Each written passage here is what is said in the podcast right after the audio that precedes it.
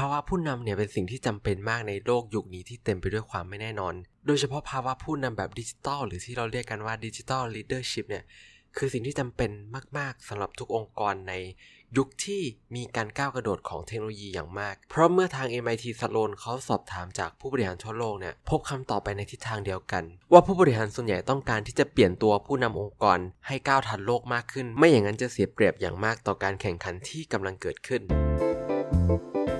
It's time for a cup of culture podcast. Let's grab a cup and sit back.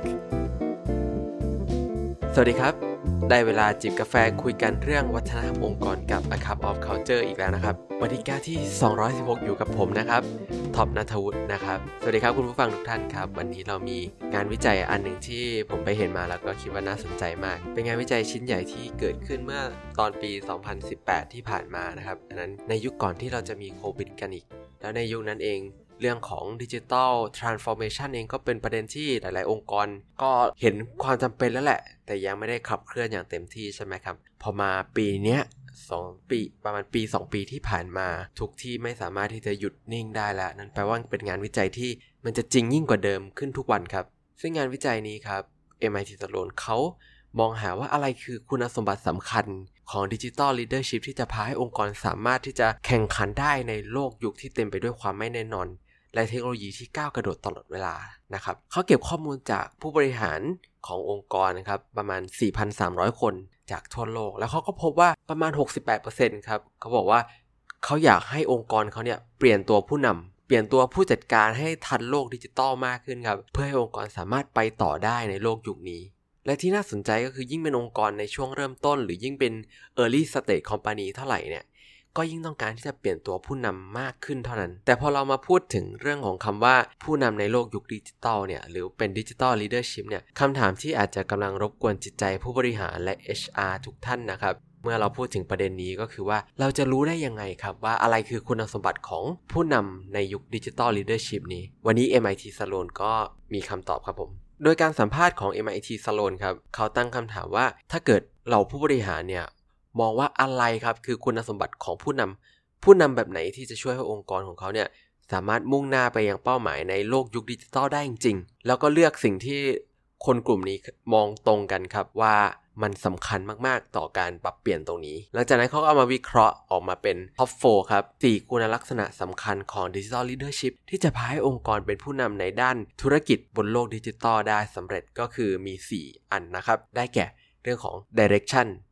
innovation execution และ collaboration ครับผม ก่อนอื่นเรามาพูดกันเรื่องของ direction ก่อนเลยนะครับ โดย direction ในที่นี้เขาหมายถึงการที่จะให้วิสัยทัศน์ และให้เป้าหมายกับทีมงานได้ ข้อนี้เป็นคุณสมบัติที่แทบจะทุกๆ องค์กรเลย เลือกเป็นอันดับหนึ่งครับ ก็คือ Digital Leadership เนี่ยต้องให้ direction ได้ด้วยตัวเองครับ หมายถึงว่าเขาต้องสามารถที่จะตั้งวิสัยทัศน์กำหนดเป้าหมายให้กับทีมได้ มันเป็นคุณลักษณะที่สำคัญที่สุด เพราะว่า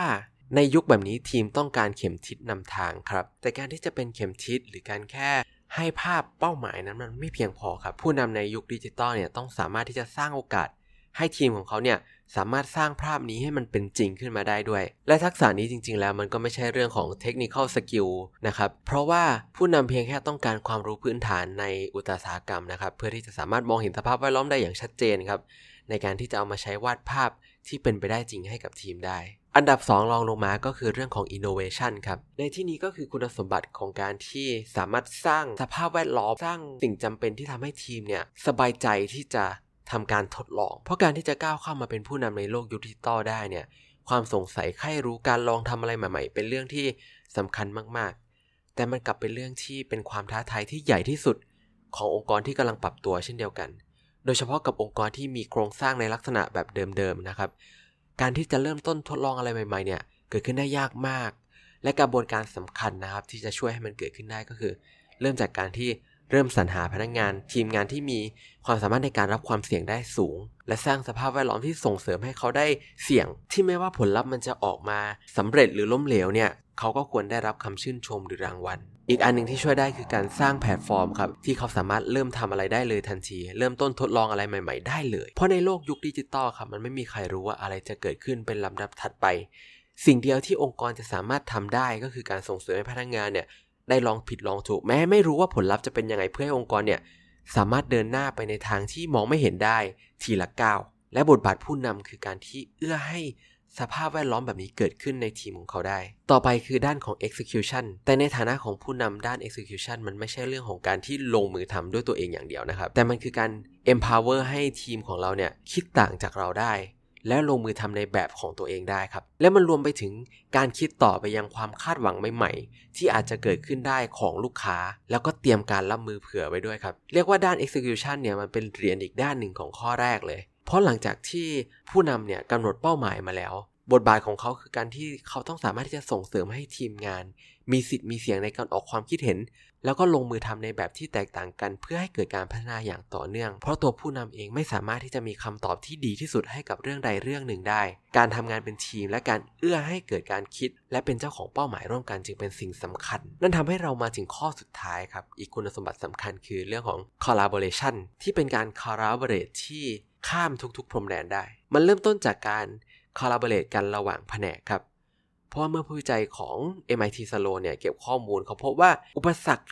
ที่ขวางกั้นการทำงานร่วมกันในองค์กรที่สุดเนี่ยก็คือในเรื่องของ culture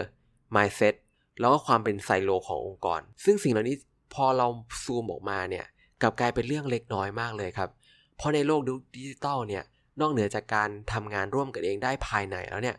การทำงานร่วมกันระหว่างองค์กรก็เป็นเรื่องที่จำเป็นอย่างมากเลย เพราะโลกมันเปิดกว้างให้คนสามารถทำงานร่วมกันข้ามพรมแดน ทุกขอบเขตได้ง่ายขึ้นมากๆแล้วครับ และการที่องค์กรใดจะสามารถแข่งขันได้เนี่ยก็ต้องใช้ประโยชน์จากการไล่ขอบเขตนี้ นี่เป็น 4 คุณสมบัติหลักๆ ที่ MIT Sloan เขาค้นพบครับว่าเป็นที่ต้องการในตัวของ Digital Leadership ในยุคนี้มาก ๆ เลย ไม่ว่าจะเป็นการที่เราได้คนที่มีคุณสมบัติเหล่านี้มาผ่านการ พัฒนาพนักงงานกลุ่มเดิม หรือจ้างคนใหม่ ๆ เข้ามา แล้วเขาก็ทำการค้นหาต่อไปครับ ว่าอะไรที่ทำให้องค์กรที่เติบโตได้ดีในยุคดิจิตอล transformation เนี่ยแตกต่างจากองค์กรที่กำลังเริ่มต้น หรือองค์กรที่กำลังพัฒนา โดยเขาแบ่งองค์กรออกมาเป็น 3 ระดับครับ ตามความเติบโตในด้านเทคโนโลยี โดยอ้างอิงจากช่องว่างขององค์กรในอุดมคติในมุมมองของผู้บริหารครับ ทียบกับสถานะปัจจุบันขององค์กร โดยองค์กรที่เรียกว่ายังเพิ่งเริ่มต้นหรือห่างมากๆเนี่ยเรียกว่าเป็น early stage นะครับกลางๆ ก็คือเป็น developing stage แล้วก็ท้ายที่สุดที่ใกล้จะสำเร็จแล้ว หรือสำเร็จไปแล้วเนี่ยเรียกว่าเป็น maturing stage แล้วเขาศึกษาครับสิ่งที่ทั้งองค์กร 3 แบบนี้ทำแตกต่างกัน ข้อค้นพบก็ทั้งแปลกใจแล้วก็ไม่น่าแปลกใจครับ ก็คือว่าองค์กรที่มาเชื่อแล้วเนี่ยเขาต่างจากองค์กรทั้ง 2 กลุ่มเลยคือเขาลงมือทำจริง ๆ คือเขาให้ความสำคัญในการพัฒนา แล้วก็สรรหาคนที่มีคุณสมบัติทั้ง 4 ประการเนี่ยอย่างแอคทีฟมาก ๆ ในขณะที่องค์กรระดับ developing stage แล้วก็ early stage ก็ตอบมาครับว่า เขาต้องการคนที่มีคุณสมบัติเหล่านี้ แต่องค์กรกลุ่มนี้ไม่ได้มีนโยบาย หรือการออกแบบ operation ที่ส่งเสริม ให้สิ่งเหล่านี้เกิดขึ้นได้กับพนักงานของเขานะครับ นั่นคือสิ่งสำคัญครับว่านอกเหนือจากการที่เรารู้ว่าเราต้องการคนแบบไหนแล้วเนี่ย องค์กรยังต้องจริงจังกับการพัฒนาบุคลากรที่มีอยู่แล้ว หรือสรรหากำลังเพิ่มขึ้นมา โดยที่คำนึงถึงคุณสมบัติเหล่านี้เป็นหลัก เพราะอย่าลืมนะครับว่าไม่ว่าจะตั้งใจหรือไม่ก็ตามเนี่ยวัฒนธรรมองค์กรก็จะเกิดขึ้นอยู่ดีทำไมเราไม่มาตั้งใจสร้างวัฒนธรรมองค์กรในแบบที่เราอยากให้เป็นกันล่ะครับสำหรับวันนี้กาแฟหมดแก้วแล้ว พบกันใหม่ในครั้งหน้า สวัสดีครับ